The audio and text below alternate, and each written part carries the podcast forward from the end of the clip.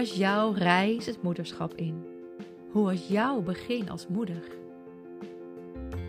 In mijn podcast Mama's Beginnings praat ik met moeders en experts over hun ervaringen in het moeders zijn en worden. Met deze podcast en mijn blogpagina wil ik een platform creëren voor jouw verhaal. Een moeder worden is kwetsbaar, raakbaar, want er komt heel veel op je af. En soms is de wolk roze, maar vaker heeft deze een grijs tint. En dat mag vaker hardop gedeeld worden. En zodoende heb ik een podcast gecreëerd met openhartige gesprekken, met een lach en een traan. En de experts die ik spreek hebben allemaal affiniteit in de geboortezorg. En we bespreken thema's zoals depletie, depressie, Ayurveda, bekkenklachten, jouw eigen grenzen als moeder, natuurlijk ouderschap, strong-willed kinderen en nog veel meer.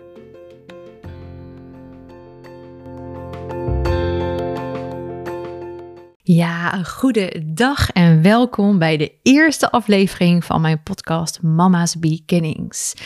Uh, de podcast waarin het verhaal van de mama centraal staat. En voor deze aflevering ben ik afgereisd naar onze zuiderburen. En tegenover mij zit Evie. Hallo. Hallo. Mama van drie kinderen. Zelf ook podcast-host van een mooie podcast Buikgewoel met een W. Jij bent vroedvrouw en perinataal coach. En naast een podcast heb je ook nog een super goede geboortecursus gemaakt. Dank u.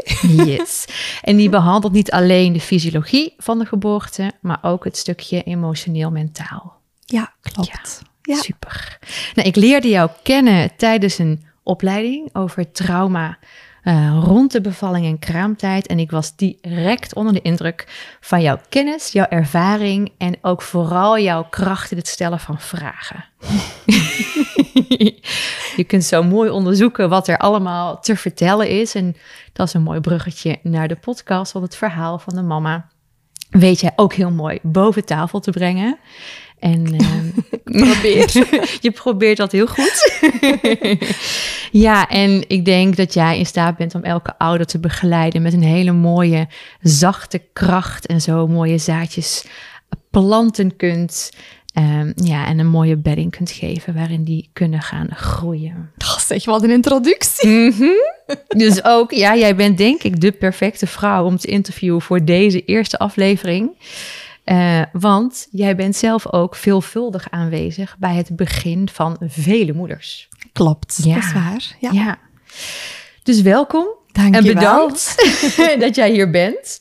Dank je wel. En uh, heb je nog wat aan te vullen op deze al uh, tamelijk uitgebreide Ja. introductie? Ik ben al, uh, al een beetje met mijn mond vol tanden van de introductie. Ja. Heb ik iets aan te vullen? Ik vind het altijd een moeilijke. Mm. ik vind het ook een beetje onwennig om aan deze kant Dat kan ik me helemaal van voorstellen. de micro te zitten. Ja, ja. Want normaal ben ik degene die vragen stelt. Ja. Ik, uh, klopt inderdaad, ik ben mama van uh, drie kindjes hier. Ja. Um, ik heb ook een partner, een mm. hele ja, liefdevolle, geweldige partner met wie ik het mm. samen doe. Ja, met wie podcast samen maakt. Ja. ja. hij zit ook achter de knoppen. Hij ja. is degene die de montage ook doet van mijn eigen podcast en mijn cursus. Dus um, zeker wel een belangrijke factor. Mm. Um, en ik ben inderdaad uh, ja, mama van, van drie dus. Ik ben vroedvrouw. Um, ondertussen mm, twaalf jaar mm -hmm. aan het werk, uh, met heel veel passie mm -hmm. voor het vak. Um, alles rondom moederschap, geboorte, baby's, mentale gezondheid is echt wel uh, ja. een hele grote interesse van mij. Ja.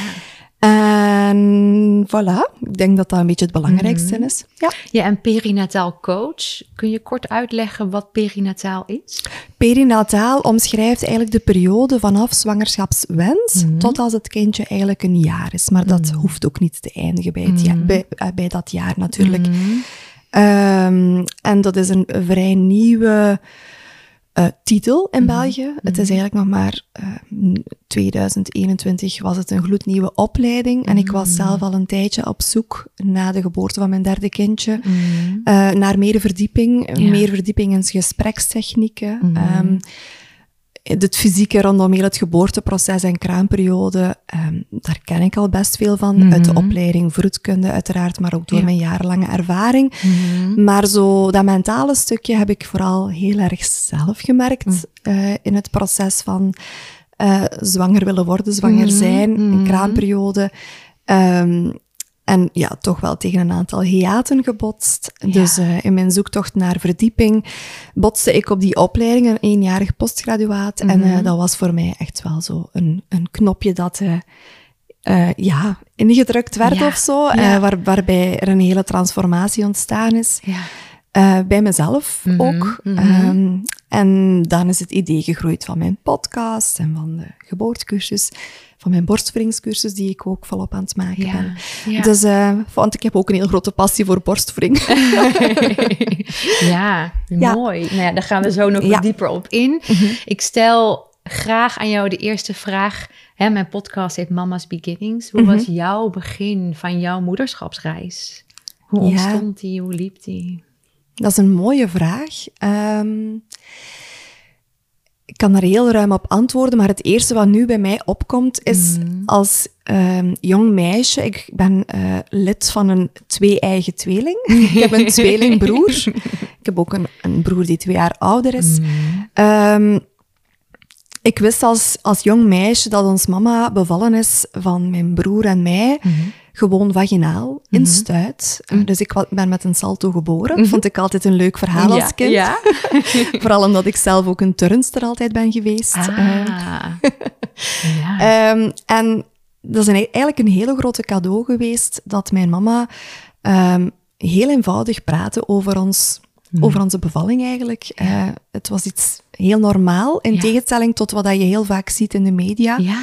Ehm, geboorte wordt heel vaak als gevaarlijk, als eng, als dramatisch, als iets waar we allemaal heel makkelijk schrik van zouden kunnen Mhm. krijgen, bestempeld. Eh, en zo was het niet voor mij. Dus Nee. ik wist eigenlijk al als heel jong meisje ehm, dat geboorte ook gewoon heel eenvoudig mooi kan Mhm. verlopen. Ehm, en ik denk dat dat zeker wel wat zaadjes geplant heeft. Mhm. Voor zolang ik mij kan herinneren, wist ik ook dat ik vroedvrouw wou worden. Mhm. Ik heb ook al Ah, voor ja. zolang ik mij kan herinneren een kinderwens. Mm. Eh, en ik had zo de ideale droom om, als het kon, en ik had de juiste partner om rond mijn 25 mama te worden. Ja. Graag mijn kindjes te hebben voor mijn 30. en als het dan eventjes kon, drie kinderen, dat zou ik helemaal geweldig nou, ik vinden. zeg check, check, check. Ja, het is, gelukt. Ja, het is bijna eng om, eh, om Ja. het te beseffen. Ja. Ehm, hoe was uiteindelijk mijn eigen reis richting het moederschap? Mm. Wel, ik ben begonnen als eerste job op een fertiliteitsafdeling. Mhm. En dat is een stukje waar je ehm, in de opleiding vroedkunde in België niet zo heel veel over leert. Ehm, waar je ook niet heel erg bij stilstaat als 21-jarige vrouw. Je weet wel dat 1 op 6, 1 op 7 last heeft van fertiliteits, of fertiliteitsklachten kan hebben. Of dat er toch uitdagingen kunnen zijn. Maar dat is nog een vrij ver van je bedshow. Om, ik heb dan gemerkt door op zo'n dienst te starten, Mhm. Ehm, dat er vooral emotioneel gezien al heel veel begint daar. Ja, ja. Eh, en dat heeft ook wel een stukje mijn eigen reis naar het moederschap gekleurd. Omdat eh, ja, door daar te werken besef je ook wat er allemaal eh, moeilijk kan lopen. Mhm. En ik weet dat eens wij beslist hadden, Matthijs en ik, om actief die kinderwens ehm, ja, van start te laten gaan, Mhm. Dat die ook wel gepaard ging met heel veel angst rondom, gaat ons dit wel lukken? Gaan wij Ja. wel op een spontane manier kinderen kunnen krijgen? Ja. En ik was daar misschien meer dan zou moeten voor een 24-jarige toch wel mee bezig. Ja, En, en was dat omdat je in het ziekenhuis al zoveel zag? ja toch wel. ja. Ja. ook in mijn omgeving. ehm, ja, verre familie die ook fertiliteitsmoeilijkheden hadden gehad. Ah, dus ja. dat heeft wel mijn beeld wat gekleurd. Ja. Toch wel. Ja. en hoe is het uiteindelijk gegaan? En hoe ben je met die angst omgegaan? Ik had een hormoonspiraal die verwijderd, eh, die we heel bewust hebben laten verwijderen. Mhm. En ik had, ik had het er met mijn gynaecoloog ook over gehad op dat moment, dat ik wel schrik had dat het om de een of andere reden niet zou lukken bij ons. Mhm. Ehm, en ik weet dat je ja, een jaar moet wachten. Ja. Hè? Moet tussen Ja, haakjes. Je geeft het een jaar. Ja. Ehm, en ik weet wel dat op het moment dat mijn spiraal verwijderd werd, dat ik ook eh, een paar kiestes zette op mijn eierstokken, wat heel normaal is als je een Mhm. hormoonspiraal hebt. Maar ik dacht al direct, oei, oei, oei. Ja. Ehm, het was voor mij fijn dat ik wist, ik denk na negen maanden ongeveer, stond Mhm. er wel zo een, een controle terug bij mijn gynaecoloog gepland, voor stel dat er nog niets zou gebeurd zijn. Mhm. En dat Ja, gaf ja. mij wel enigszins rust. Mhm.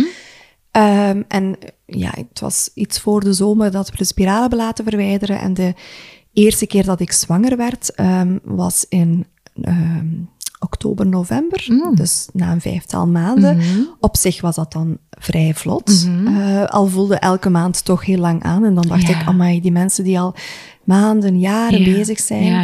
Ik vond dat heel heftig. Mhm. Ehm, Het verlangen is dan zo groot, hè? Ja. ja, Ja. Die eerste zwangerschap, ehm, die kenmerkte zich onmiddellijk bij mij door heel veel misselijkheid. Mhm. Ik wist onmiddellijk van dit is anders. Ik, ehm, want ja, die maanden dat je zwanger wil worden, hyperfocus je op alles wat je voelt en niet voelt. Ja, dat klopt. Herkenbaar voor velen, denk ik. Ja, absoluut. Ehm, ik was onmiddellijk misselijk, al voor ik kon testen, was ik Ja. aan het overgeven. Ehm, maar een weekje later, ik, ik heb dan rond mijn vier weken, eh, vanaf dat je mag testen, in theorie Mm, ja. getest. Eigenlijk had ik die test niet nodig, maar ja, je wilt dan toch dat bewijs op de een of andere manier. Mhm. Je Eh, voelde het al lichamelijk. hè? Ja, absoluut. Ehm, maar na een weekje, eh, nee, na twee weken, na de positieve test, eh, kreeg ik bloedverlies. Ik was nog steeds heel misselijk, nog steeds aan het overgeven, maar ik had bloedingen Ah. en dan hadden we een echo gekregen en die was niet goed. Ehm, dus die zwangerschap is een zwangerschapsverlies geworden. Ja. Dus dat was, eh, ja, het voelde een beetje als een valse start. Ja? Ehm, dus dat was jammer. dat was Ja. lastig ook. ja, wat deed dat met jou? Ja, ik vond het heel confronterend om te weten dat dit geen vitale zwangerschap was, ehm, maar wel nog al die symptomen te hebben. Ik vond dat heel pijnlijk. Nu, ik wist, ik wist mijn opties. Ik weet dat je kan afwachten. Ik weet dat je Mhm. pilletjes kan nemen. Ik weet dat een curettage kan. Ik wou echt wel afwachten, omdat Ja. ik ook de gevolgen ken van de andere opties. Mhm. Ehm, dus dat heb ik gedaan. En ik weet dat we toen op reis zijn vertrokken naar, eh, naar Argentinië. Ja. Ehm, en dat was dan zo wat erop of eronder van, ja, gaan we kunnen vertrekken? Want stel dat... eh, Want ja, kon je vertrekken als het... eh, Als je... Ja, stel dat, stel dat ik... Er was even twijfel ook of het in mijn eileider zou zitten, maar dat was niet zo. Ah, ja. Dus dat was geruststellend. En we gingen ook familie bezoeken in Argentinië, dus dat was goed, want er Mhm. was wel een backup plan van stel dat in Buenos Aires, we weten, een ziekenhuis zijn waar Ja. we terecht kunnen. Want dat is toch wel een beetje spannend. Ja. Uiteindelijk ehm, is het vruchtje ehm, in Argentinië gekomen op het moment dat we een fietstocht deden. Mhm. Ehm, en ik, ja, ik, ik was er natuurlijk al, al een paar weken aan de bloeden. Ja. en ehm, op een toilet ben ik het verloren. Oh. En een stukje paniek toch ook wel. Ja. En doorgespoeld. En dacht, verdorie, waarom?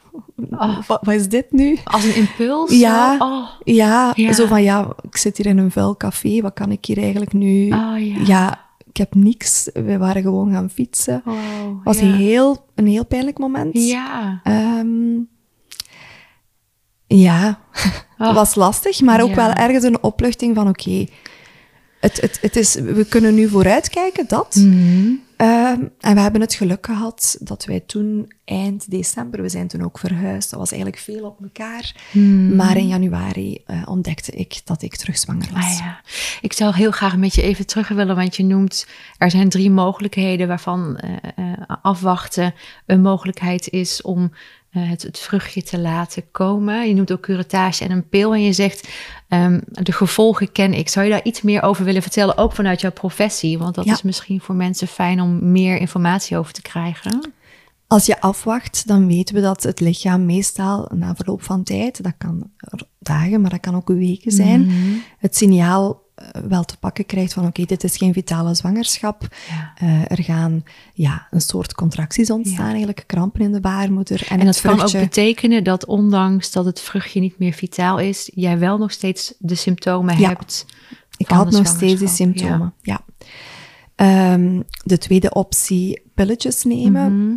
Worden in België meestal vaginaal opgestoken, worden som, in sommige landen ook ehm, oraal ingenomen. Dat is Mhm. afhankelijk. Ja. Dat zijn eigenlijk pilletjes die ervoor gaan zorgen dat er kunstmatig eh, contracties opgewekt gaan worden. Ehm, wat een heftige beslissing is om te nemen, die pilletjes. Ehm, enerzijds. Mhm. En je weet ook, het, het kan zijn dat omdat, omdat je je lichaam een stukje forceert, dat het niet altijd lukt. En dat er alsnog een curettage kan volgen. Mhm. Eh, en dat gaat vaak ook gepaard met best wel wat bloedverlies. ehm, maar dat is in een spontaan proces ook zo. Ja. En dan de derde optie is een curettage. Een curettage is een invasieve ingreep waarbij er eigenlijk in de baarmoeder het weefsel weggezogen wordt. Ja. Ehm, enerzijds was ik daar, wou ik dat ten alle tijde vermijden, omdat ik ook weet, een curettage, je gaat een instrument inbrengen in de baarmoeder. Ja, dat is op zich al niet fijn natuurlijk. Het gedacht alleen Ja. al is niet fijn, laat Ja. staan het fysieke. Ja. Ehm, maar wat er bij die techniek kan gebeuren, is Mhm. dat er littekenweefsel kan ontstaan, wat op termijn kan zorgen dat er eventueel verklevingen zouden kunnen optreden, Mhm. Ja. wat dus ook mijn toekomstige kinderwens een stukje zou kunnen hypothekeren. Ja. En dat wist ik natuurlijk met mijn achtergrond. Ja. Dus een curettage was echt de last resort. Heel blij dat het Niet dat dat niet nodig geweest is. Nee. Ja. En dan waren we uiteindelijk vrij vlot zwanger van, Ja. van, eh, van Liva, van onze... En hoe ben je ermee omgegaan met het verlies op dat moment... op dat moment? Want ehm, ik kan me voorstellen dat het, ja, je gaat door, maar ergens wil je ook stilstaan. Ik had heel erg toen het gevoel, ik wil zo rap mogelijk terug zwanger worden. Ja? Ehm, en ik vond dat heel confronterend om dat, om dat te voelen. Ja? Ehm, want je bent nog afscheid aan het nemen van Ja. wat was. Ja. En ik weet van in praktijk dat er heel vaak geadviseerd wordt van je mag een, je laat best een cyclus tussen. Niet alleen fysiek, maar ook emotioneel Mhm. Ja. Mhm. om te bekomen. En dan zit je aan die andere kant en dan, ja, die wens was zo actief aanwezig. Ik wou zo graag gewoon, ja, een succesvolle zwangerschap. Ja. Dat is een raar woord om te gebruiken, maar ik denk wel dat het was hoe dat ik mij voelde. Ja. Ik wou het rechtzetten, denk ik. Mm. Ehm, en ik weet dat mijn gynaecoloog zei van, jouw lichaam zal niet zwanger worden als het er niet klaar voor is. Dus je moet niet terug anticonceptie opstarten of andere Nee. voorboedsmiddelen gebruiken. Laat de natuur zijn ding doen en Ja. zie hoe het eh, voor jou... eh, Oh, mooi. Ja. Mooi gezegd. Dus ik was wel blij Ja. met, eh, met dat vertrouwen, ook een stukje van mijn gynaecoloog. Ja. Ehm, en ja, kijk, ik heb nooit een cyclus tussen gehad. Ik, heb, ehm, ik ben onmiddellijk zwanger geworden van Liva, dus Ja. ineens ging het dan vlot. Ja. Dat was een zwangerschap waarbij ik opnieuw onmiddellijk aan het overgeven was. Toen werd voor mij duidelijk van, oké, dit zal zijn hoe ik zwanger ben, namelijk met hyperemesis-klachten. Mhm. Ik was op dat moment ook ja, aan het werk in het ziekenhuis, ehm, waar ik ja, hele dagen stond over te geven. Oh. En ik weet dat, ik, ik ben wel iemand, ik ben vrij hard. Dat zal in het verhaal nog wel duidelijk worden. Mhm. Ehm, ik ben niet iemand die rap zich ziek zal melden of, of zal toegeven van het is lastig. Mhm. Ik zal er wel eens over zagen, maar ik, ik, ik zal wel altijd blijven gaan. Ja. En ik was echt wel heel veel aan het overgeven. En ja, het want waren- het was een echte aandoening ook, ja, hè, ja, wat je had. maar op dat moment weet ik niet of ik dat echt zo al... Bewust was. Ja, Ja. Ik, je weet, heel veel vrouwen zijn misselijk. Ja. Ik dacht gewoon, ik ben hier slecht in. Ah. Erg, hè? Ja.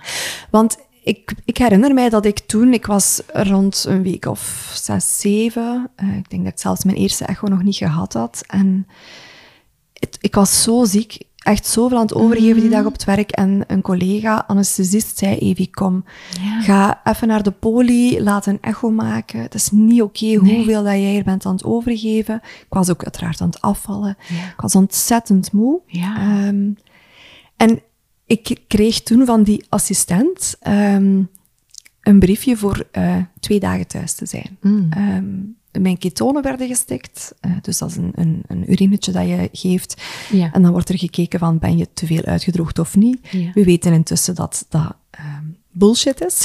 Ja. dat dat geen correct referentiemateriaal Ah, is. ja. Ik heb er ook een hele podcast over gemaakt. Ah ja, nou dat is dan misschien goed om die Voilà. te luisteren voor meer informatie. Ja, rondom hyperemesis. Ja. Maar ehm, toen was de boodschap van, ja, je ketonen zijn niet voldoende gestegen, dus het is nog niet dramatisch. Mm. Eh, hier een briefje, het was toen donderdag voor vandaag en morgen en maandag terug aan de slag. Ah ja. En dat idee heeft eh, alles gevormd voor de komende zwangerschappen. Jammer genoeg. De, alle zwangerschappen. ah ja?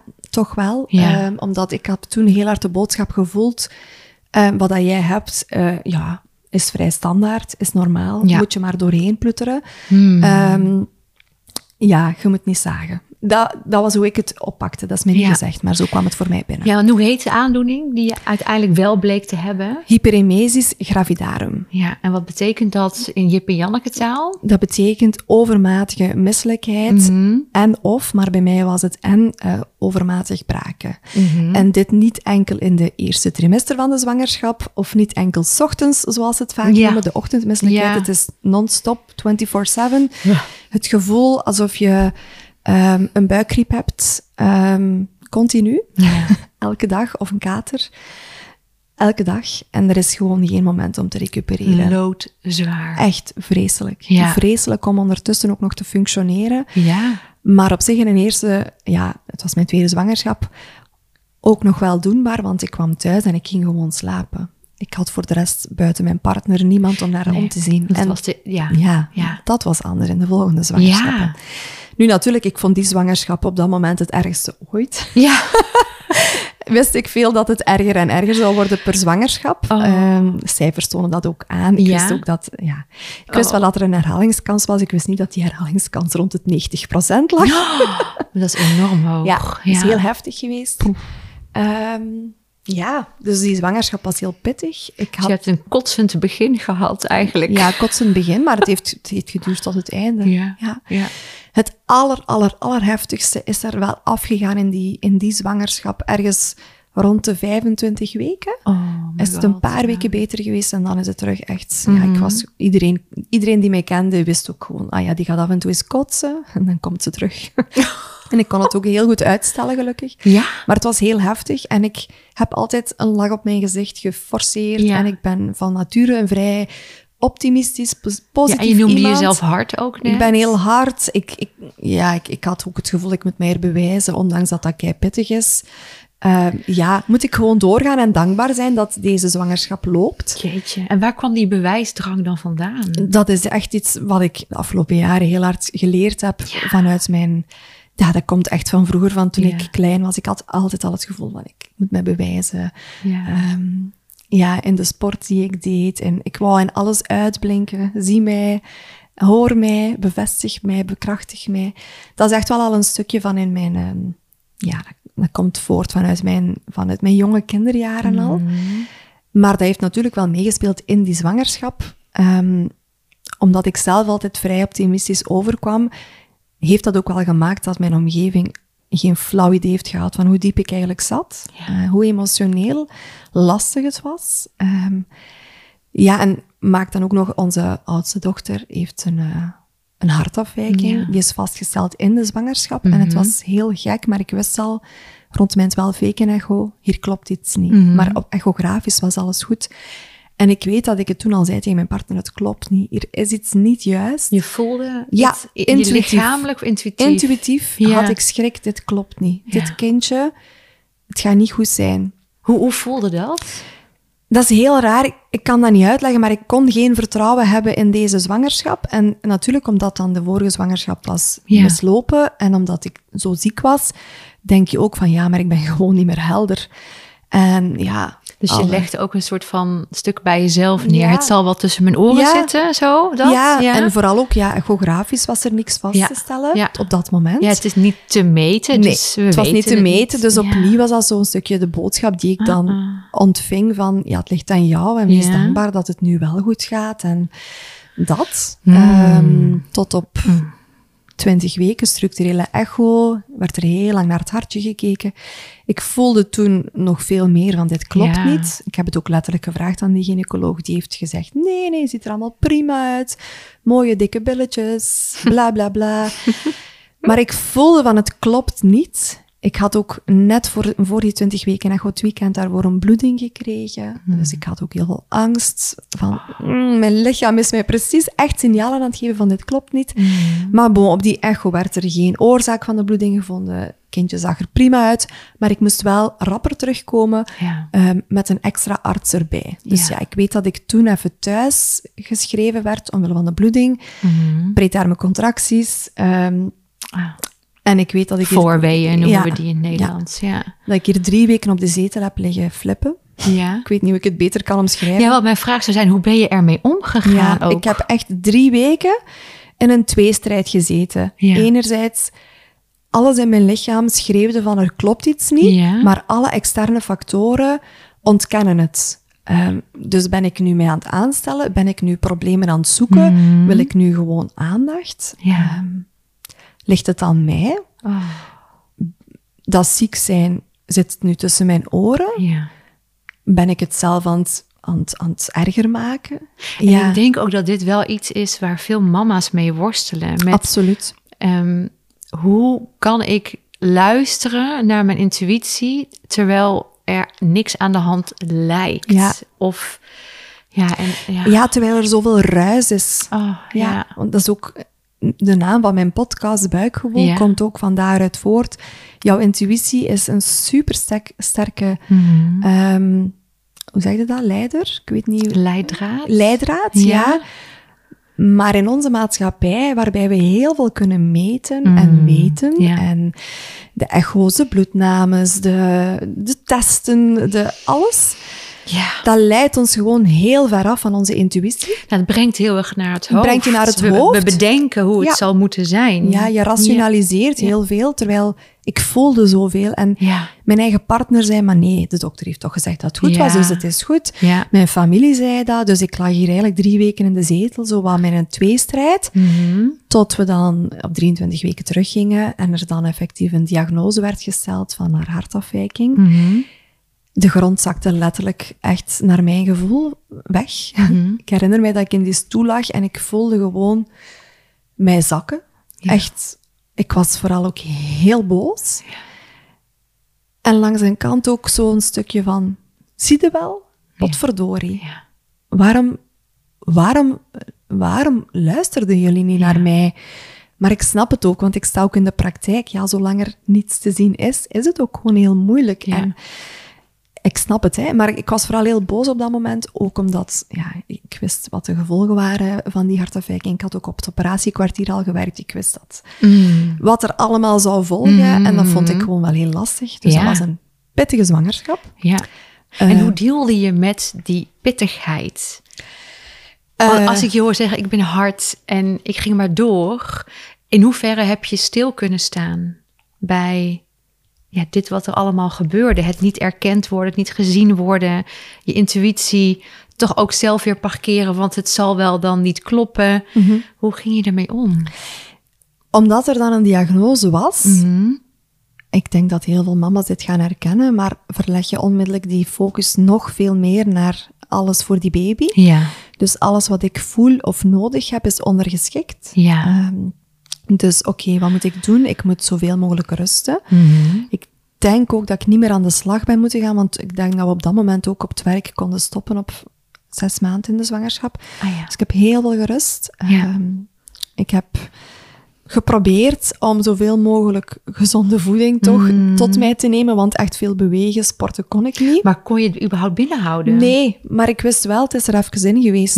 ja, ja, dat Dus misschien zijn er drie vitamintjes doorgedrongen door mijn darmwand Ja. heen. Ja. Ik dacht, ik moet zoveel mogelijk Oh, deze baby verzorgen. Ja. En ik wil die zo lang mogelijk in mijn buik dragen, want er, er volgt een open, open hartoperatie. Dus ja, ik mag ook niet te vroeg bevallen. Want Ja. ja, gaan wij een open hartoperatie doen op een kindje dat op 26 weken komt? Dat is zelfs een keuze waar je niet wil voor staan. Nee. En En was je je bewust dat je, je, ja, je geeft aan, ik wilde alles voor mijn kindje, maar was je je ook bewust dat je jezelf tekort misschien deed ook? Op dat Ehm, moment? op dat moment, dat is een goede vraag, denk het niet. Nee, ik ben heel grenzeloos. Mhm. Ehm, ook dat is een patroon dat al, al veel langer speelt, maar ik toen niet kende. Want. Ja. laat dat wel echt het- hetgene zijn wat je leert in ouderschap, Ja. vind ik. Ja. Je leert jezelf zo goed kennen. Mhm. Dat is een, echt een spiegel. ja, er komt een vergrootglas te liggen Echt, op, je, amai. op je patronen. Dus ik denk dat ik dat toen totaal niet zag. Dat was heel evident om Ja. alles wat ik nodig had voelde te onderschikken. Mhm. Alles voor die baby. Ja.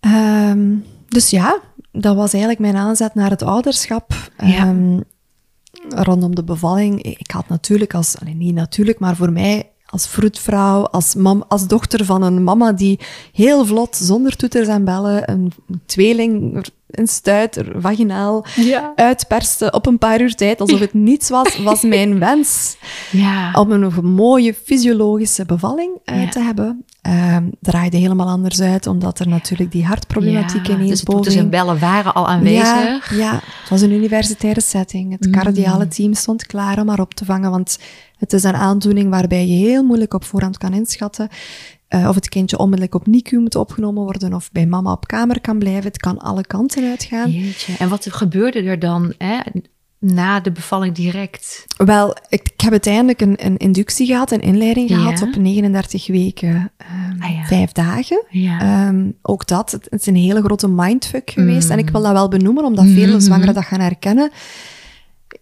Eerst heb je wekenlang stress gehad van je mag niet te vroeg bevallen. ja. Ik heb een partner die zelfstandig is en die dus al geen werk meer had aangenomen tot, denk drie weken voor mijn uitgerekende datum. Mhm. En één week na mijn uitgerekende datum terug aan de slag moest. Eh, en in zijn job is het heel moeilijk om, om, om af te zeggen. Ja.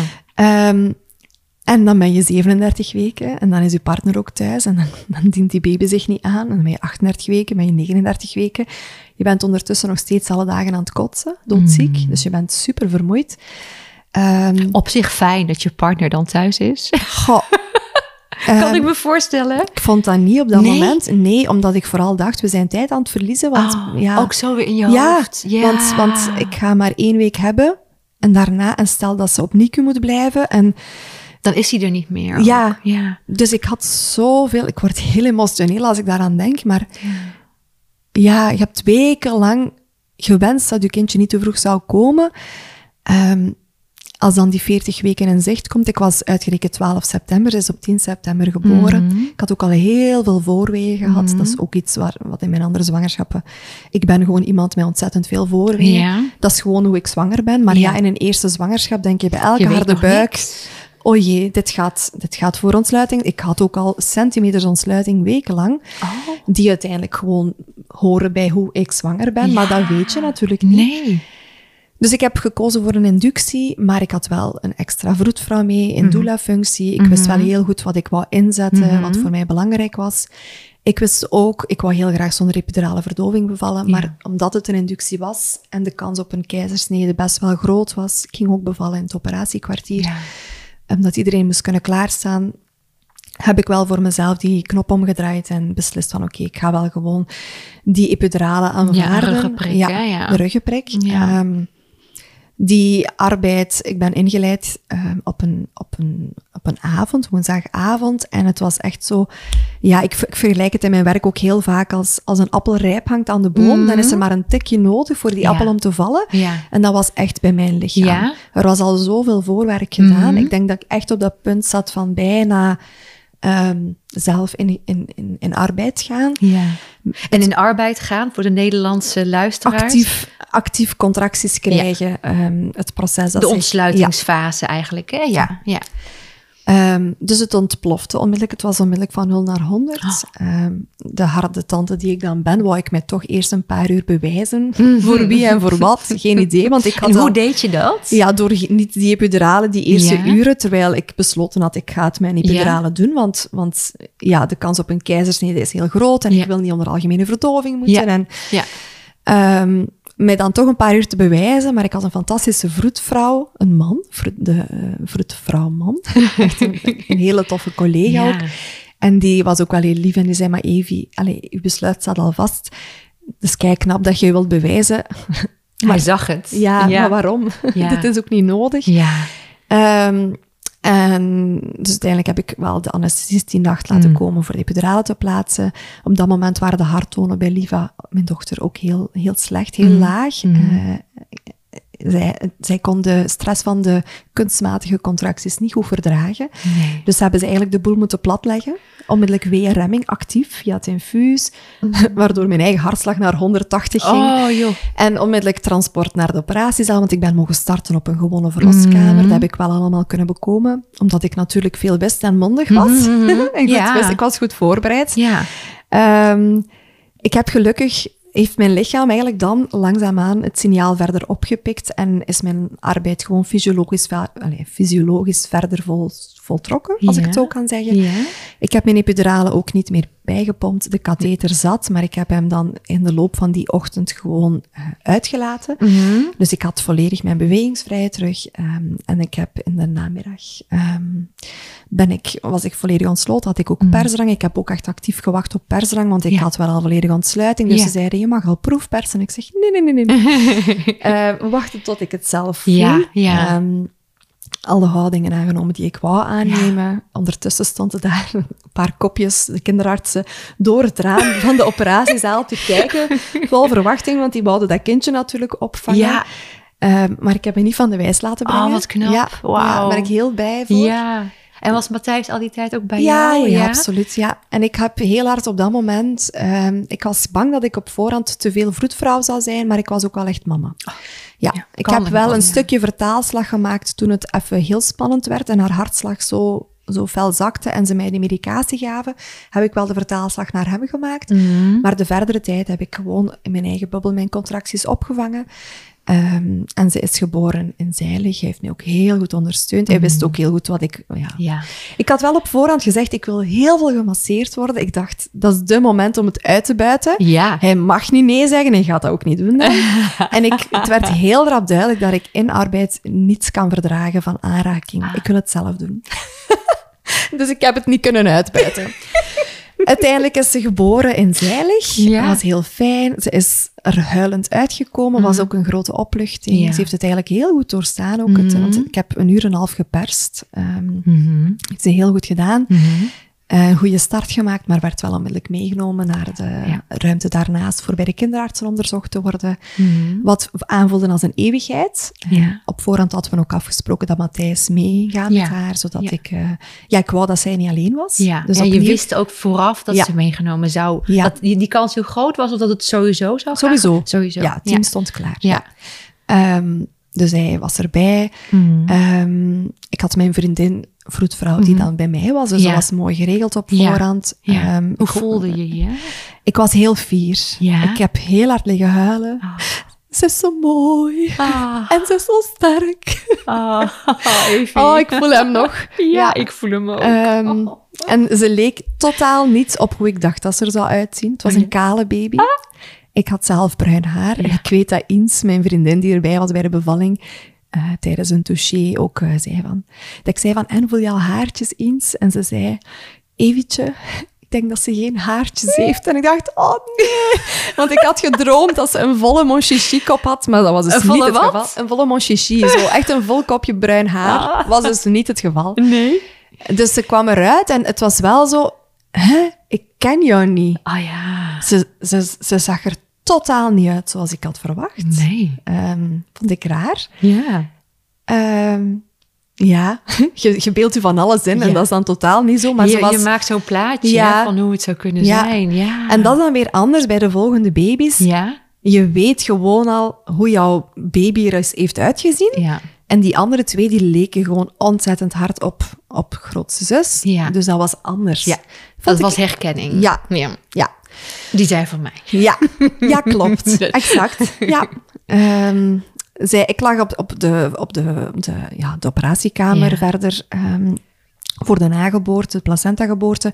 Ik hoorde haar wel huilen ondertussen, dus ik was heel blij. Ik wist, het gaat goed. Mm. Ze is na, in mijn beleving, een half uurtje bij mij mogen komen. Mhm. En dan, tok, tok, tok, dan stonden de cardiologen daar. Dus dan wouden die haar ook verder onderzoeken voor een eerste echo en, en EKG en zo, denk ik. Ja. En ik weet dat ik toen heel verdrietig was, omdat ik dacht van, ja, maar ik, ik heb al niks van mijn gouden uurtje gehad. En nu is ze eindelijk bij mij, nu moet ik ze weer afgeven. Dat was zo de navelstreng die nog maar eens doorgeknipt werd. Ja, Eh, dat en het gouden uur is echt het eerste uur Ja. eigenlijk na de geboorte. Ja. Hè? Dat, de, dat je het kindje bij jou kan liggen. Ja, en ik je- wist, dat gaat niet zijn zoals ik het op Ja. voorhand graag had gewenst. Maar ik wist ook waarom. Ja.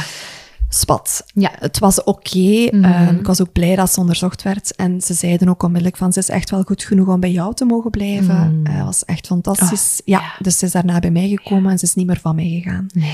Ze is, ehm, ik weet, we zijn dan die avond op materniteit gekomen. Ja, mijn broers, mijn ouders zijn al langsgekomen. Ik stond echt letterlijk te springen in de kamer Oh ja? van fierheid. En, en echt van opluchting van ze is bij ons en ze is goed, ze is, ze is gezond en ze is sterk. Ze doet En- het. ja, ze doet het en ze moet niet op, eh, op de NICU. En Ja. ja. dus dat was heel fijn. Ook een opluchting, kan Ja. ik me voorstellen, zeg Paul. Ze dronk Ja. onmiddellijk fantastisch aan de borst, want ook dat was op voorhand een vraagteken of ze dat wel zou kunnen. Ik had ook van alle voorzorgsmaatregelen Mm. genomen, onmiddellijk ook extra beginnen kolven voor mocht Mhm. zij niet voldoende kracht hebben. Ja. Ehm voilà. En dan eh, zijn we na een paar dagen naar huis mogen gaan, nog een echo gehad, die was ook helemaal goed. Zijn we naar huis mogen gaan en dan is ze beginnen huilen. Huilen, Mhm. huilen, huilen. Mhm. Maar ik had begrepen in het ziekenhuis dat het voor haar hartje niet goed was, dat zij, ja, dat zij heel fel zou huilen. Sowieso was ik wel een, een mama die op voorhand had ingeschat van ik ga heel responsief zijn. Ja. Toen was dat helemaal nog niet met die, die termen. Nee.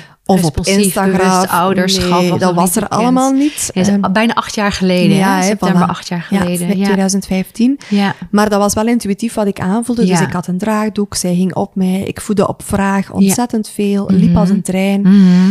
Eh, maar zij heeft dus ontzettend veel gehuild. Poeh. En ik kon ook het huilen moeilijk horen, waardoor Mhm. ik het eigenlijk altijd onmiddellijk de kiem insmoorde, eh, als je het zo kunt zeggen. Ja. Dus als zij huilde, dacht ik, nee, dat is niet goed voor haar hart. Ehm, ik moet nu zorgen dat dit stopt. ja. Eh, dus ik steek er ofwel een borst in, Ja. zodat ze stopt. Maar als ze dat niet wou, want later in de, in de maanden daarna werd er, kwam er een punt dat ze dat eigenlijk niet wou en dat zij Mhm. niet altijd getroost wou worden aan de borst. En ja, ik kan daar, ja, ik kan daar tien uur over praten, ja, maar dat is een hele... podcast Ja. opnemen. Ja. Dat is een hele pittige periode geweest waarbij ik zoveel dankbaarheid voelde dat zij goed genoeg was om naar huis te gaan. Mhm. Dat zij goed genoeg was om in plaats van rond twee, drie maand pas op zeven maand geopereerd te worden. Mhm. Dat ik heel erg ehm, voelde van alles wat ik nodig heb Mhm. ehm, is ondergeschikt. Want, Ja, want je zet moet- jezelf weer ja, weg. Ja. want ik moet zo dankbaar zijn Ja. dat zij het goed stelt en dat het, dat het loopt. Ja, je, je noemde ook, ehm, ik, ik wilde haar gehuil in de kiem smoren. En je, je, je zegt, het was ook, ze mocht niet huilen, maar deed het ook iets met jou van binnen? Hoe triggerde haar huilen jou zelf? Ehm, dat is een, eh, een hele goede vraag. Het voelde alsof ik haar niet begreep. En dat vond ik heel heftig, Hmm. want ja, ik was vroedvrouw. Ehm, ik wist toch wel hoe dat je met baby's moest omgaan. Ja. En ik was kei responsief en ik deed alles perfect volgens de boekjes. Eh, Hmm. Nog meer dan dat. Waarom huilt zij dan toch nog zoveel? En iedereen zei, ja, maar dat zal door haar hartje komen. En ja, ze kan het natuurlijk niet vertellen. Maar ik vond dat heel heftig. Ik vond het heel eenzaam. Vreselijk eenzaam. En in mijn omgeving heeft ook niemand beseft, denk ik, hoe eenzaam ik was. En als ik nu terugdenk aan die periode, dan zie ik twee beelden voor mij. Ehm, enerzijds, ik die s'avonds om zeven uur aan de deur van de garage stond met haar in mijn handen. Als Matthijs thuis kwam van, oké, pak nu over, want ik kan niet meer. En ik wil het vooral ook niet meer moeten horen. Oh ja. Ehm, en het tweede beeld dat bij mij onmiddellijk naar binnen komt, is dat ik dan in de douche ging, eh, waar ik dan een kwartier, twintig minuten eigenlijk zat te huilen. Ja. En waar ik dan fantoomgehuil hoorde. Ja. Ja, of misschien werd, was ze ook aan het huilen bij Matthijs beneden. Je dat weet ik niet. Nee, maar dat is mijn beleving. Ja, en die hoor ik ook heel vaak, hè? Dat fantoomhuilen. Echt. Dat nog jarenlang bij je kan Nog blijven, steeds. ondanks dat je kindje al lang kleuter is, naar school gaat. Ja. Ja, oh, dat is intens, hè? Ja. ja. Oh. En wat ik, wat ik heb er heel veel over gereflecteerd over die periode. Wat ik Mm. mezelf had toegewenst, ook in de kraamperiodes van nummertje 2 en nummertje 3. Mm. Wat ik mezelf had toegewenst, is dat ik mijn ego een stukje eh, aan de kant kon zetten en dat ik gewoon hulp durf, durfde vragen. Maar ik voelde heel erg een, een stukje van, ik moet mij bewijzen, Mhm. want ik ben een jonge mama geworden. Ik was ook eerst in mijn vriendenkring, dus die begrepen... En ik ben vroedvrouw. En ik ben vroedvrouw. Mhm. En ik heb zo graag dit kind gewild. En ik heb zoveel om dankbaar voor te zijn, want ze leeft. Hè, en ze, Ja. op een later moment ze is geopereerd en ze, ze doet het goed. En het kan zo wel erger. Mhm. Dus je ondermijnt de hele tijd jouw eigen verdriet en jouw eigen rouwproces. Ja. Ehm, en ik ben eigenlijk dat rouwproces maar echt aangegaan. Ja, een stukje vorig jaar in mijn opleiding. Ja. Echt beseft van hoe heftig enerzijds Het Hoe traumatisch. Ja, A, de het- zwangerschap het- ja, alleen al. Precies. En de zwangerschap en B ook de kraamtijd waarin je volledig overspoeld bent Ja. geweest. Absoluut, ja. Oh. Ja, en hoe naïef dat, dat je je Mm. eigen mentaal stukje onvoldoende de credits geeft die het verdient. Ja. Maar Ja. je zegt hoe naïef, maar ik denk dat dit iets is, dat geldt namelijk voor mij ook, wat heel herkenbaar is. Absoluut, denk het ik ook. verantwoordelijkheidsgevoel, het jezelf wegcijferen ten, ten goede van je kindje, je partner, eh, misschien de andere gezinsleden. En ja, is dat naïef of is dat onwetendheid? Is het wat Ik maakt... Ik, ik Ja. noem het wel een stukje naïviteit. Ja. Het is inderdaad ook onwetendheid. En ja. Ja. om dan een bruggetje te maken, Mhm. dat is waar ik nu heel erg op probeer in te zetten. Mhm. In de voorbereiding Ja. van eh, aanstaande ouders. Ja. Of in de voorbereiding van een, eh, een zwangerschap. Want ik werk ook nog een stukje op fertiliteit, waar ik eicelpuncties assisteer. Mhm. Waarbij ik ook echt daar dat durf benoemen van... hé, dit, die, heel deze procedure, heel dit traject is heftig, fysiek. Ja. Maar hoe gaat het emotioneel met jou en Ja. wat heb jij nodig? Ja. Ehm, omdat je daar al heel erg merkt hoe, hoe fel vrouwen en partners hun mentaal stukje ondergeschikt stellen aan, aan heel het fysieke gebeuren dat Ja. ze moeten doorstaan. En hoe komt dat, denk je, dat we dat collectief doen? Omdat het enerzijds, omdat we het zelf niet herkennen, Mhm. omdat een omgeving... Ik denk een stukje dat we... We zijn deels slachtoffer misschien van ons feminisme. Wij zijn... Ik- als ik voor mezelf spreek, ik, ik omschreef mezelf vroeger nooit als feminist, maar ik denk dat ik het meer ben dan dat ik toen wou toegeven. ik ben een sterke vrouw, ik ben een onafhankelijke vrouw. Ja. Ik heb gest- mogen studeren, ik heb kunnen studeren. Mhm. Ik heb een job, ik heb een job, een mooie job. Mhm. Eh, ja, ik moet hier nu toch ook gewoon bewijzen dat ik het allemaal kan. Ehm, dus alle andere, ehm, alles wat ik mentaal of emotioneel voel, ehm, doet er minder toe. Want het zou mij vertragen of het zou mij doen stoppen. En dat voelde toen als zwak aan. En nu denk ik, ik had niet sterker kunnen zijn door net op die pauzeknop te gaan staan. Dat had pas sterk geweest. Maar heel- collectief ja. denken we, Ja. ik denk dat je heel veel vrouwen daar herkennen. Je bent zwanger, je denkt, oh nadien in België dan toch, ik ga terug fulltime werken. Of misschien vier vijfde, één dagje thuis. Maar ik ga het er gewoon bij nemen, want dat is hoe iedereen het doet. En Ja. iedereen kan het toch, dus ik moet het ook. En ik dacht heel erg, mijn mama heeft het ja, quasi alleen moeten doen, omdat mijn papa ontzettend veel werkte. Met drie kinderen, op 22 maanden tijd. Zonder een opvang, zonder heel veel hulp van familie en vrienden. Als mijn mama het heeft kunnen, ja, dan Kan moet ik het ja, dan Ja, moet ik moet het ik ook het maar kunnen? kunnen. Ja, ja. Want ik kon het niet. Ja. Maar ik had heel hard het, het gevoel van ik moet het maar kunnen. En ik heb niet te klagen. Ja. Want zij heeft het erger gehad. En er zijn vast vrouwen die het nog veel moeilijker en heftiger hebben als mij. Dus ik heb niet te klagen. En dat is een denkfout. En dat Ja. heb ik vorig jaar pas echt gevoeld en allee, beseft en gevoeld dat ik daar ja, mezelf veel meer had moeten durven zien. En is het ook dat je dan denkt, dit hoort erbij, dit heb ik te accepteren? Ja, een groot deel wel toen. Het zal wel normaal zijn.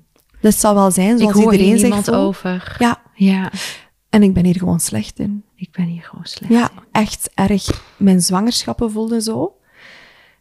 Mijn kraamtijden voelden zo bij, bij de, de eerste twee, bij de meisjes. Want Susan heeft ook ontzettend veel gehuild. Jouw tweede. Ja. Ja. Ehm, en bij Ties, want ik heb, de, ik heb onlangs ook een podcast gemaakt over huilbaby's. Ja. En een heel groot stukje, denk ik, kwam vooral voort uit mijn eigen perspectief. Mijn eigen noden die niet ingevuld waren. Mhm. Eh, en dus hoe ik omging met het huilen. En ik, ik weet eigenlijk niet of Ties de derde... Ik heb temperamentvolle kinderen, dat kan ik echt wel zeggen. Dat Ja. waren geen kinderen die gewoon weglegt en slapen. Dat was echt eh, de slaapblokjes van 30 minuten. Poenk, klaar wakker, uren troosten. Hadden echt het wiegen nodig om in slaap te vallen. En dat is heel normaal babygedrag. Ja. Je hebt die unicorn baby's die je gewoon kan wegleggen, die altijd zoet zijn, die altijd vrolijk zijn en Ja. lachen. Dat waren mijn kinderen niet. Maar ik merk een heel groot verschil. Bij nummer drie had ik ondertussen al zoveel meer vertrouwen enerzijds Mhm. en kennis ook. En wist ik ook van huilen is ook een taal Ja. en is een boodschap.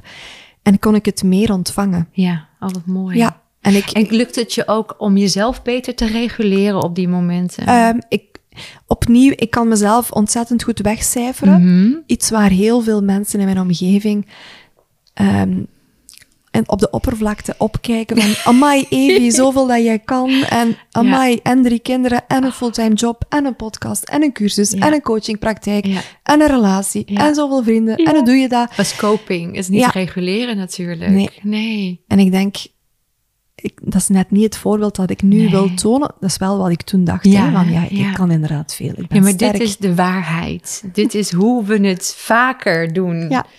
Door, door, door. Door, door, door, door, door. Voor ons kindje. Ja. Ja. Ja, en wat ik dus, ik kan dat heel goed. En ik, ben, ik vind dat jammer dat ik dat heel goed kan langs een, langs een stukje. Ik kan mezelf ontzettend goed naar de achtergrond verplaatsen, mijn noden. Ik heb, ik heb niet veel nodig voor mezelf. Nee. Ehm, maar ik ben ontzettend diep gegaan. Ja. Ik voel daar nu, vier, de jongste is net vier geworden, nog echt heel fel de gevolgen van. Mhm. En dat is wel een beetje verdrietig. Ja. Ik weet niet hoe het anders zou zijn. Ik ben vooral blij met het leerproces dat ik eh, Ja. daardoor heb gekregen. En ik denk dat het mij enorm helpt in mijn werk nu, Mhm. waar ik niet enkel, uiteraard als vroedvrouw heb je die passie rondom die bevalling, maar het is zoveel breder. En Ja. ik vind het zo fijn om een stukje mijn eigen valkuilen, plus mijn kennis dan ook, Mhm. mee in de, in, de, ja, in de cursus bijvoorbeeld te kunnen leggen of in mijn coaching te kunnen Ja. leggen. Om mensen ook in die zwangerschap, ja, toch al eens af en toe een, een vraag te kunnen terugbotsen van, maar hoe zie je dat dan? Ja. En hoe zou jij nu hulp kunnen vragen? Mhm. Ja, maar het lukt wel allemaal. Ja, tuurlijk lukt het. Als het moet, lukt het iedereen.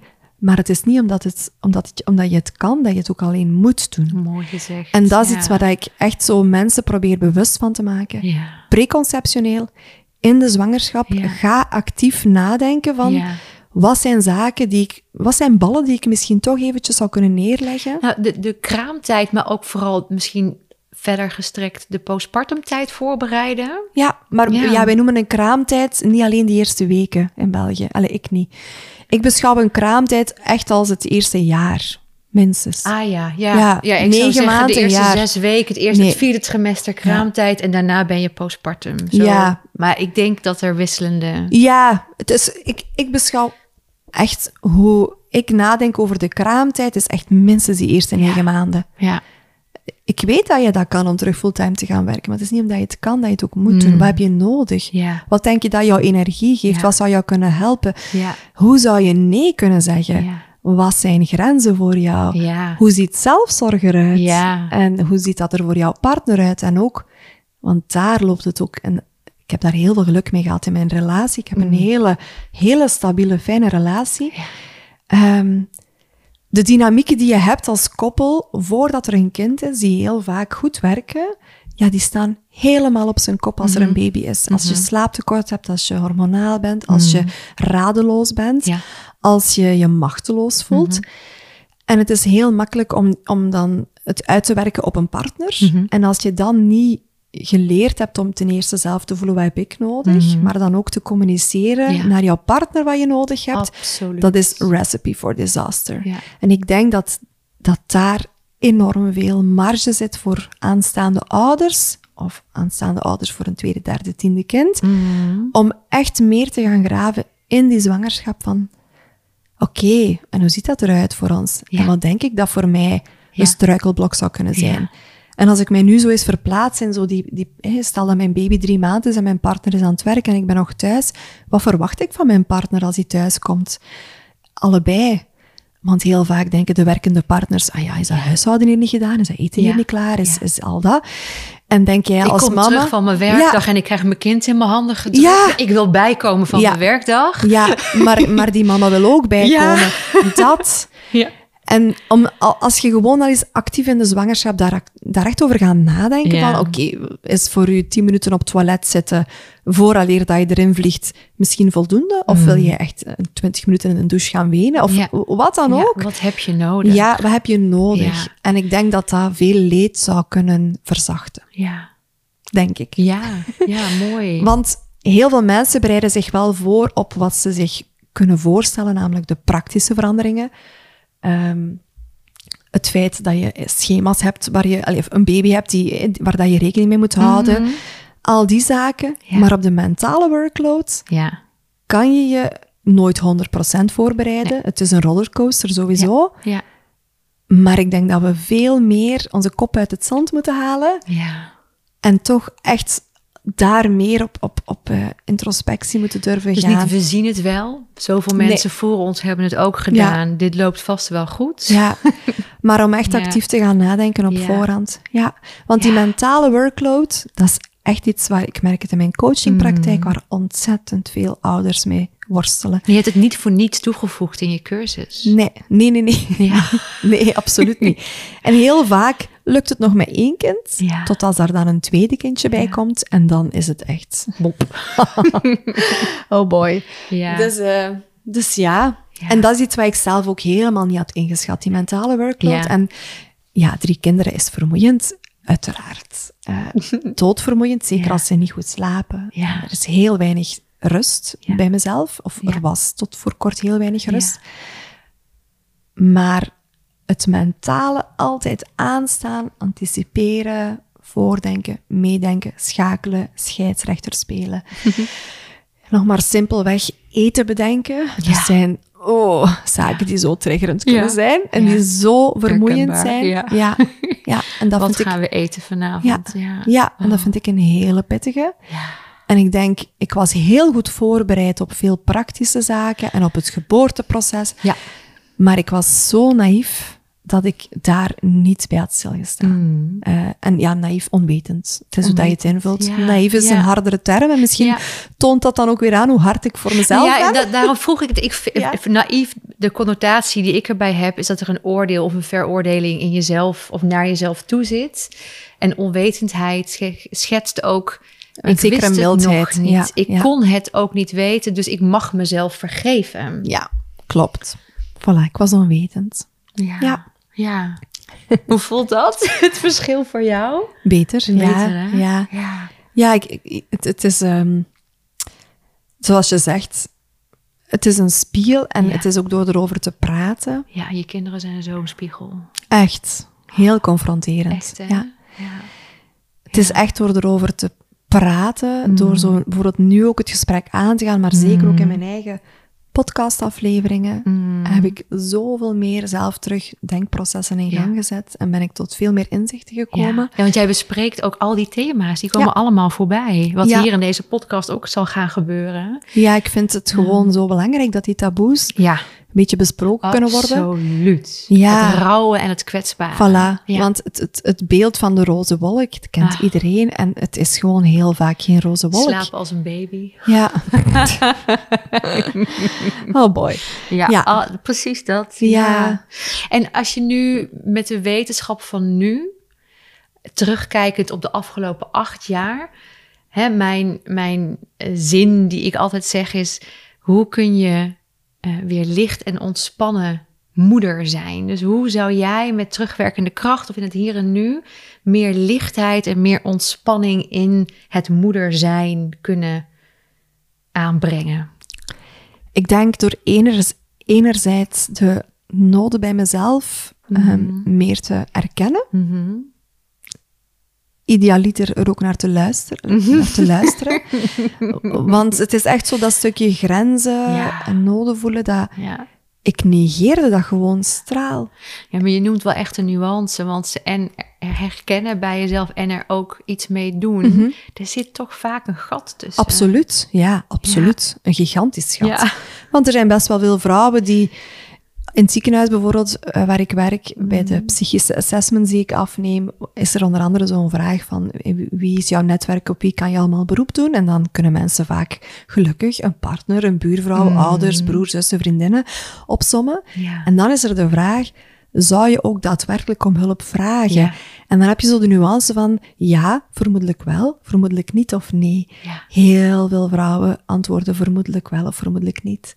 En dat is zo jammer, want ja, de cliché-uitspraak it takes a village to raise a Ja. child, iedereen kent ze. Absoluut. We weten het, maar toch zit er dan iets in heel veel vrouwen, Mhm. dat dan denkt van, maar ik moet het bewijzen dat ik het ook kan en dat ik het alleen kan. En bij mij was het ook heel erg, ja, we hebben drie kinderen. Eh, heel bewust waren we drie kinderen. Mhm. Eh, achteraf gezien denk ik, oef, amai. Ehm, ja, ik ben blij dat ze kort op elkaar zijn, maar misschien had ik, misschien had ik het mezelf wel gegund om er, om er meer tijd tussen te laten. Maar ik wou ze heel bewust kort Ja. op elkaar. Ja. Dus het is, het is moeilijk, hè? Ja. Maar ik, misschien had ik, had ik het meest van al mezelf gewoon gegund dat ik meer op de pauzeknop zou durven staan. Mm. Dat ik mijn kindje af en toe eens naar de opvang zou durven brengen terwijl ik thuis was. Mhm. Om gewoon Mm. zelf te doen wat ik nodig had. Ja. Want de afgelopen acht jaar, de kindvrije momenten, Mm. waren vooral bijslapen. Ja. Ja, en het is eigenlijk maar sinds vorig jaar, sinds mijn jongste naar school is gegaan, in België gaan ze op 2,5 naar school, Mhm. is er zo'n klein beetje zuurstof bijgekomen. Ja. En toen dacht ik ook, nee, een stukje naïef of onwetend, Mhm. ah, dan ga ik lekker op de bank liggen, ik ga Netflixen en ik ga niets doen. En, en wat gebeurde er? En wat gebeurde er toen? Ik dacht, nee, ik wil andere ouders waarschuwen. ik ga de opleiding doen. Ik was de opleiding net begonnen. Ik ga een podcast maken. Ik vind het... Ik wil gewoon dat ouders Ja. de good, the bad, ugly, alles gewoon eens mogen vertellen. Ik wil dat mensen een volledige verhaal Ja. mogen doen, want heel veel mensen hebben wel gevraagd aan mij en al die jaren van hoe gaat het? Ja.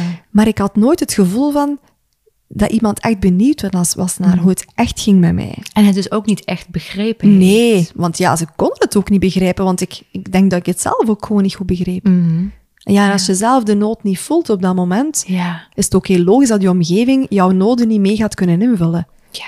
Begint bij mezelf. Ja. En dat is ook iets, ja, om dan zo weer een bruggetje naar de geboortedingen. Mhm. We leggen heel vaak, als we terugkijken naar iets wat dan niet verlopen is zoals we het wensten, Mhm. de schuld bij waarom heeft mijn omgeving dat niet gezien en Ja. waarom heeft die Ja. niet dat gedaan of mijn werkgever had toch dit of mijn partner had toch dat. Ja. Maar eigenlijk moeten we vooral, denk ik, is mijn persoonlijke mening, een stukje inzicht krijgen van, Ja. maar wat is mijn eigen aandeel? Vaak heb je zelf het grootste aandeel. En dat is ook zo bij een bevalling. We kunnen heel makkelijk vingers wijzen naar de geboortezorg, want er zijn heel veel dingen die misschien niet ideaal verlopen. Mhm. En En dat, eerste- dat kan ook kloppen. Klopt, Maar, absoluut. ja. Maar er is ook een aandeel. Ja, maar waar ligt jouw verantwoordelijkheid? Mhm. Als jij bewust kiest om negen maanden lang jouw kop in het zand te steken, Ja. ehm, en je hebt daarna een traumatische bevalling, dat is super erg. Mhm. Eh, Maar het is heel makkelijk om dan te zeggen, het is de schuld van de gynaecoloog Mhm. of de vroedvrouw of het ziekenhuis. En dat zal deels kloppen. Maar je hebt ook een eigen aandeel. Do the work. Mhm. Do the Echt. work. Ja. Durf zelf ook eens kijken van, oké, wat had ik misschien anders Ja. kunnen doen? En ik, ik merk het nu heel erg bij mijn cursus. Wie stapt erin? Dat zijn vrouwen die al een tweede, Mm. Ja. een derde zwangerschap hebben. Ja. En die heel hard beseft Anders hebben. willen doen. Ja, die hebben beseft van, ah, verdorie, ik was zo naïef. Ik heb gewoon mijn kop in het zand gestoken, alle vertrouwen bij een externe persoon gelegd. Die externe persoon, die kan, die kan nooit 100% weten wat voor jou belangrijk is. Zeker niet als jij eigenlijk zelf niet weet voor Ja. jezelf wat belangrijk is. Dus in hoeverre heb je al contact met je lichaam ook, Voilà. hè? Ja, dat. Ja. Dus, en we, we zeggen heel makkelijk bij een baby, hè, wat zegt uw buikgevoel? Hè, Als een baby veel huilt, dat is ook een vraag die de kinderarts mij gesteld heeft, van, wat zegt uw buikgevoel? Hè? Is er iets meer aan de hand of niet? Dat was dan bij mijn tweede, want het was een gezonde dochter. Ja, wat zegt mijn buikgevoel? Er is zoveel ruis. Ja. Ik heb precies een stukje moeten afleren om naar mijn buikgevoel te luisteren, want als ik mijn buikgevoel volgde, ja, dan werd, daar, werd dat niet gehoord of gezien, of dan werd er bij, bij echo niets vastgesteld. Dus, en ik denk dat we dat echt kunnen doortrekken als je negen maanden lang niet ehm, durft inchecken bij, oké, dit zeggen de bloedafnames of de testen of de echo's, of dat zegt mijn zorgverlener, en wat, dat, wat denk ik Ja. daarover? Wat doet dat met mij? Ja. Hoe reageer ik gewoon lichamelijk bij hetgeen wat voorgesteld wordt? Klopt dat? Resoneert dat? Of botst dat wel op wat weerstand? Maar ja, bon, wie ben ik? De gynaecoloog zal het wel beter weten. Want in Vlaanderen hebben we vooral allemaal een gynaecoloog. Ja, als je negen maanden lang ja, leert om je buikgevoel te negeren, ik, en ik denk sowieso in onze maatschappij dat we daar veel te ver van afstaan. Ja, het is niet alleen in de geboortezorg. Nee, hè? Het is een maatschappelijk Maatschappelijk. Ja. maatschappelijk Ja. is het gewoon zo. We, we zijn echt actief aan het afleren om ons buikgevoel te Mhm. volgen. Hoe kunnen we dan verwachten dat ouders met een verse baby, die Ja. geen ehm, handleiding heeft, ehm, dat we die goed kunnen lezen? Ja. En dat we goed weten wat dat er aan de hand is. Wat is uw buikgevoel? Als er zoveel geboel is. En, Ja. en er moet soms geboeld worden Ja. om naar dat gevoel Ja. te kunnen gaan. Ja. en ik denk dat ik ja, daarom ook de podcast gemaakt heb om zo... Ik breng echt verhalen van op het hele spectrum. En ik hoop dat mensen die luisteren, Mhm. die zelfs nog voor hun kinderwens staan, gewoon aan het denken gezet worden. En wat is jouw gouden tip? Als je één advies, oefening, tool, ehm, ervaring mag noemen... die je echt, echt, echt mee wil geven aan nieuwe ouders. Vind ik een hele moeilijke. Mhm. Eén, want ja, ik, ik, ik wil direct honderd dingen zeggen. Ja. Ehm, ja, durf op introspectie gaan bij jezelf. Dat. Durf leren luisteren Ja. naar je lichaamstaal misschien ook. Een lichaamstaal, vooral als iemand iets zegt tegen jou of een advies geeft, wat Ja, doet wat dat met jou? je in ja, je lichaam. ja, ja. resoneert dat of Ja. niet? Ja. En zeker als het dan gaat over bevallingen bijvoorbeeld, ja, Mhm. dan heb je het, het acroniem de BRAINS-methode. Mhm. Echt een prima... Wat, ik zal het misschien heel eventjes kort toelichten. De BRAIN staat voor het moment dat er een, een interventie, Mhm. iets, iets wordt voorgesteld aan jou, van oké, wat is hier, wat zijn de benefits? Wat is hier de beweegreden? Mhm. Zijn daar risico's aan verbonden Mhm. als, ik, als ik daarin meega, maar ook als ik er niet in meega? Zijn er alternatieven? Want heel vaak gaan we niet op zoek naar alternatieven. Ja. En kijken we gewoon naar de first solution en daar gaan we dan voor. Protocol. Ja, protocol, richtlijnen, Ja. maar er zijn vaak echt wel alternatieven. Mhm. Wat zegt uw intuïtie? Daar Mhm. komen we dan weer. Ja, wat als we niks doen voor de komende minuut, de komende vijf minuten, het uur, week, maand, weet ik veel wat. Ja. En wat als we echt zeggen van oké, stop, ik wil even dit Ja. laten zakken. Ik wil even met mijn geboortepartner bijvoorbeeld het gesprek aangaan. Ja. Wat doet dat met mij? Dat is echt zo een gouden tip die ik aan iedere zwangere meegeef. Ja. Ehm, op het moment, of ook vrouwen in een fertiliteitstraject. Mhm. Echt een tip die ik aan iedereen Ik meegeef. zal hem ook toevoegen aan de show notes, Ja. de Brains methode. Want het is een hele praktische manier Ja. om en jezelf, maar ook met je geboorteteam zo nodig te bespreken. Absoluut. En gewoon af te vinken. Voilà. Ja. En het gaat niet altijd keuzes makkelijker maken, want soms moet je gewoon kiezen tussen de pest en de cholera.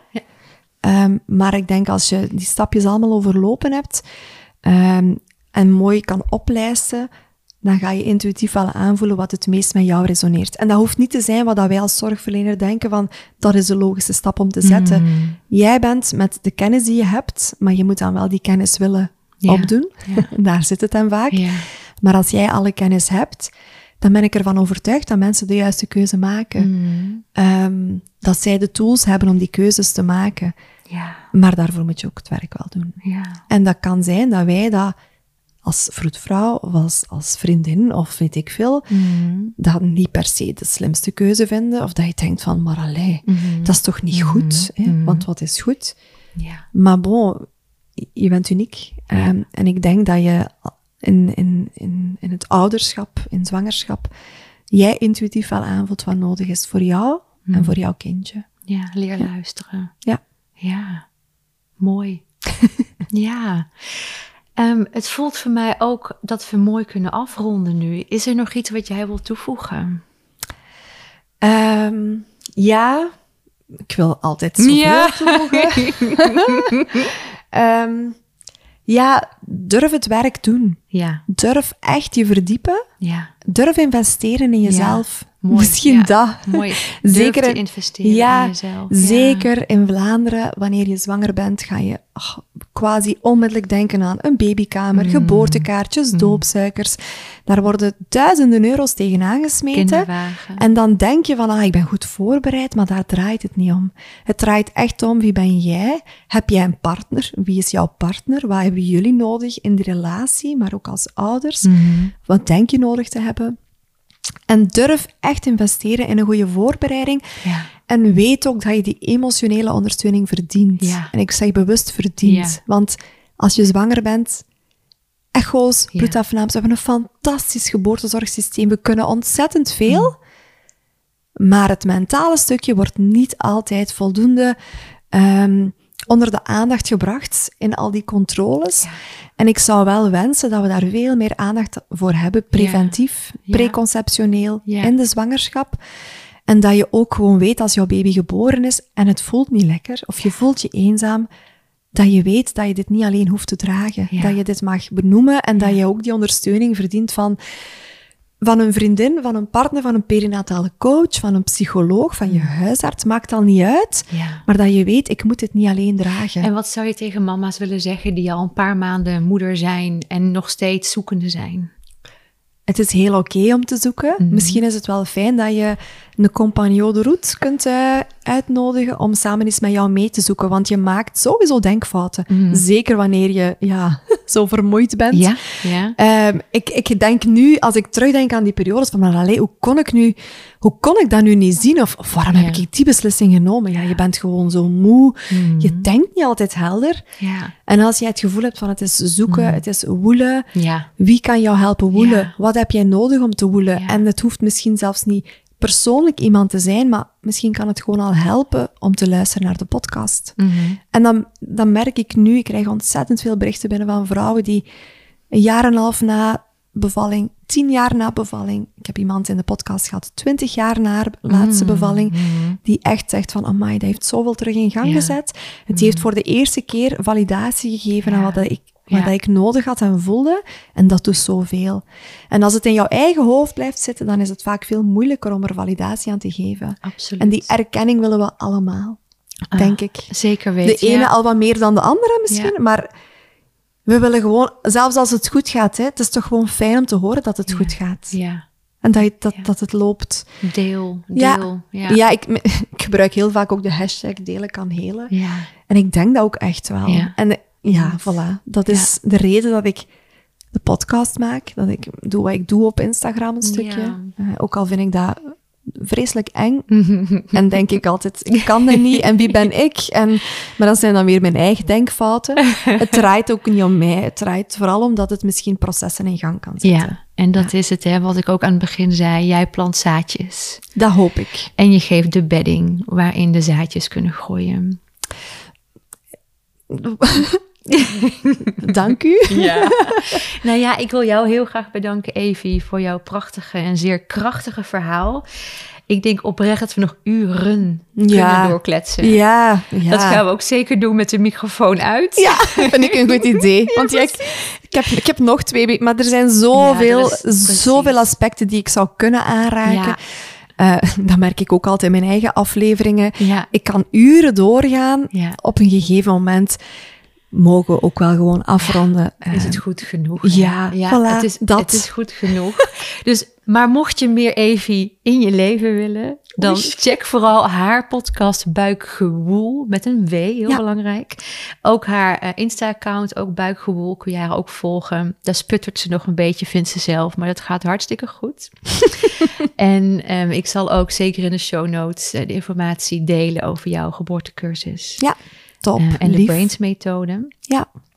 Dus dankjewel, Evie. Met plezier. Dankjewel wel dat ik, uh, dat ik er mocht zijn. Ja. en succes. Dankjewel. Je doet waardevol werk. Dankjewel. Dus, uh, Goed om ik ben ervan overtuigd dat jij heel veel vrouwen en partners gaat helpen. Dankjewel. Dus, uh, ja. Goed bezig. Nou ja, en ik zou het super tof vinden als jij je ook wil abonneren op mijn podcast.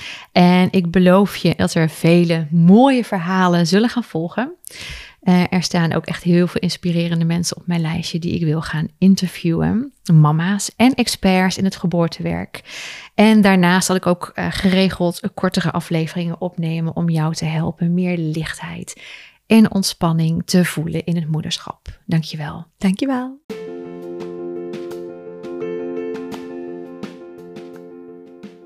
Herken jij je in wat we delen in deze aflevering? En ervaar je ook wel eens die overwhelm en oververmoeidheid in het moederschap? Dan heb ik een unieke kans voor je. Want in februari start ik met de pilot van mijn zesweekse cursus voor moeders die klaar zijn met die overleefstand in moederschap. vol praktische tips en emotionele ondersteuning, waardoor jij na zes weken jezelf weer herkent en je stukken lichter en ontspannen in het moederschap staat. En de pilot is beschikbaar voor maar 10 moeders. En dit is echt een unieke kans, omdat dit de enige keer wordt dat ik met jou vooraf, halverwege en aan het eind coachsessies inplan om helemaal de diepte in te gaan. En ook deze bizar lage prijs komt nooit meer terug. Dus schrijf je in via de link onder deze aflevering en dan hou ik je op de hoogte.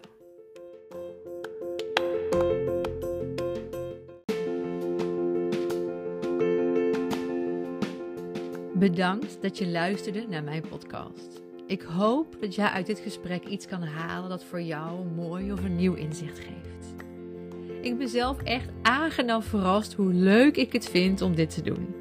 En als jij het ook leuk vond, dan help je me heel erg door de podcast te scoren met bijvoorbeeld 5 sterren in jouw podcast-app. En heb je vragen of opmerkingen? Dan hoor ik het heel graag via mijn Instagram. En graag bedank ik nog mijn gast voor dit mooie gesprek.